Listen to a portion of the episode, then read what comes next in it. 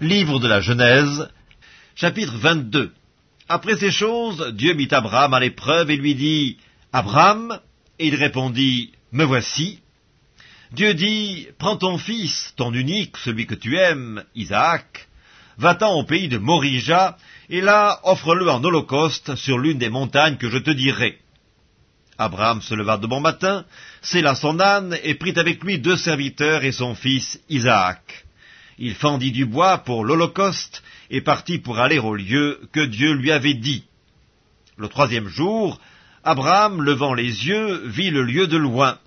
Et Abraham dit à ses serviteurs, Restez ici avec l'âne, moi et le jeune homme, nous irons jusque-là pour adorer, et nous reviendrons auprès de vous.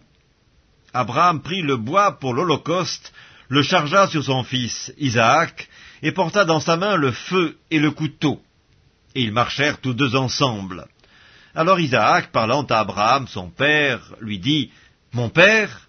Et il répondit, Me voici, mon fils.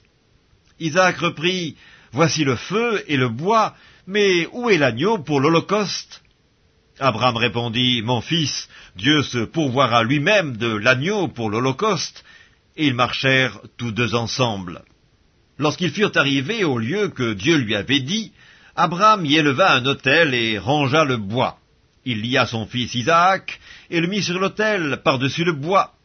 Puis Abraham étendit la main et prit le couteau pour égorger son fils. Alors l'ange de l'Éternel l'appela des cieux et dit, Abraham, Abraham. Il répondit, Me voici.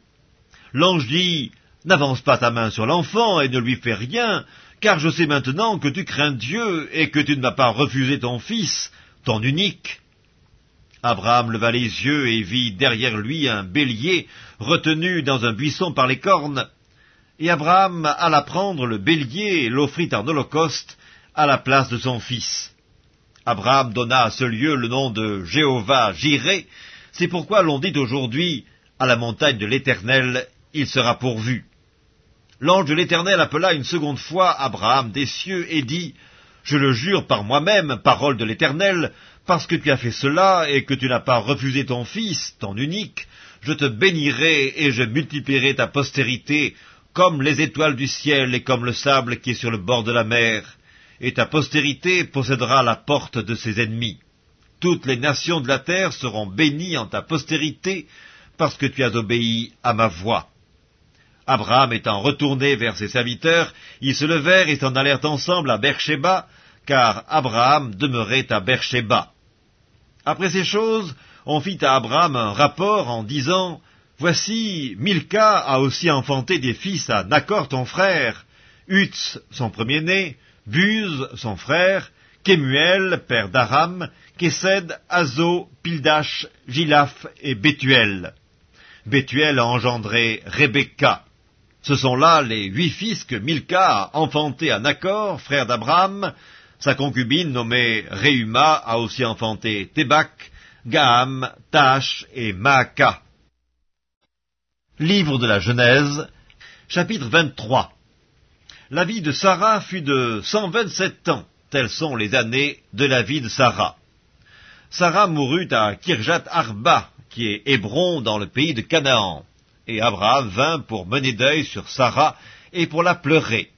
Abraham se leva de devant son mort et parla ainsi au fils de Heth. Je suis étranger et habitant parmi vous. Donnez-moi la possession d'un sépulcre chez vous pour enterrer mon mort et l'ôter de devant moi. Les fils de Heth répondirent à Abraham en lui disant, Écoute-nous, mon Seigneur, tu es un prince de Dieu au milieu de nous. Enterre ton mort dans celui de nos sépulcres que tu choisiras. Aucun de nous ne te refusera son sépulcre pour enterrer ton mort. Abraham se leva et se prosterna devant le peuple du pays, devant les fils de Heth. Et il leur parla ainsi.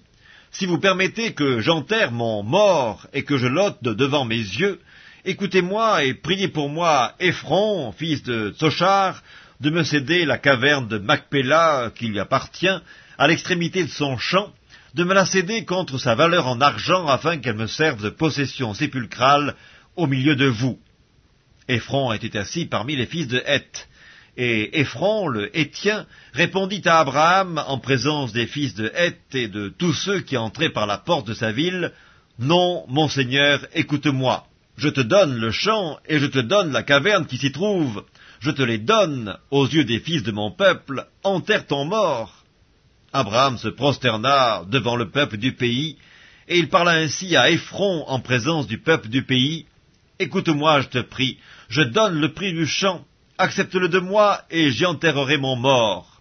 Et Ephron répondit à Abraham en lui disant, Mon Seigneur, écoute-moi, une terre de quatre cents cycles d'argent, qu'est-ce que cela entre moi et toi?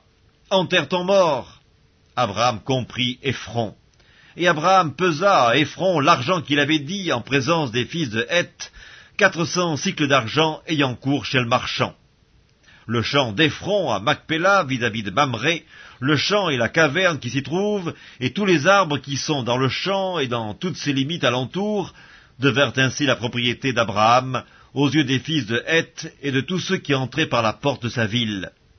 Après cela, Abraham enterra Sarah, sa femme, dans la caverne du champ de Macpéla, vis-à-vis de Mamré, qui est Hébron, dans le pays de Canaan. Le champ et la caverne qui s'y trouvent demeurèrent à Abraham comme possession sépulcrale acquise des fils de Heth.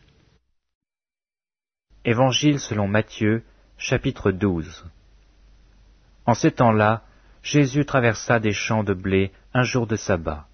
Ses disciples qui avaient faim se mirent à arracher des épis et à manger.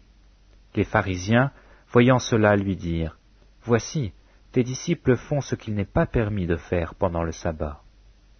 Mais Jésus leur répondit, N'avez-vous pas lu ce que fit David lorsqu'il eut faim, lui et ceux qui étaient avec lui? Comment il entra dans la maison de Dieu et mangea les pains de proposition qu'il ne lui était pas permis de manger, non plus qu'à ceux qui étaient avec lui, et qui étaient réservés aux sacrificateurs seuls. Ou n'avez-vous pas lu dans la loi que les jours de sabbat, les sacrificateurs violent le sabbat dans le temple sans se rendre coupables? Or, je vous le dis, il y a ici quelque chose de plus grand que le temple. Si vous saviez ce que signifie je prends plaisir à la miséricorde et non au sacrifice, vous n'auriez pas condamné des innocents car le Fils de l'homme est maître du sabbat. Étant parti de là, Jésus entra dans la synagogue. Et voici, il s'y trouvait un homme qui avait la main sèche. Ils demandèrent à Jésus, Est-il permis de faire une guérison les jours du sabbat? C'était afin de pouvoir l'accuser. Il leur répondit, Lequel d'entre vous, s'il n'a qu'une brebis et qu'elle tombe dans une fosse le jour du sabbat, ne la saisira pour l'en retirer? Combien un homme ne vaut-il pas plus qu'une brebis?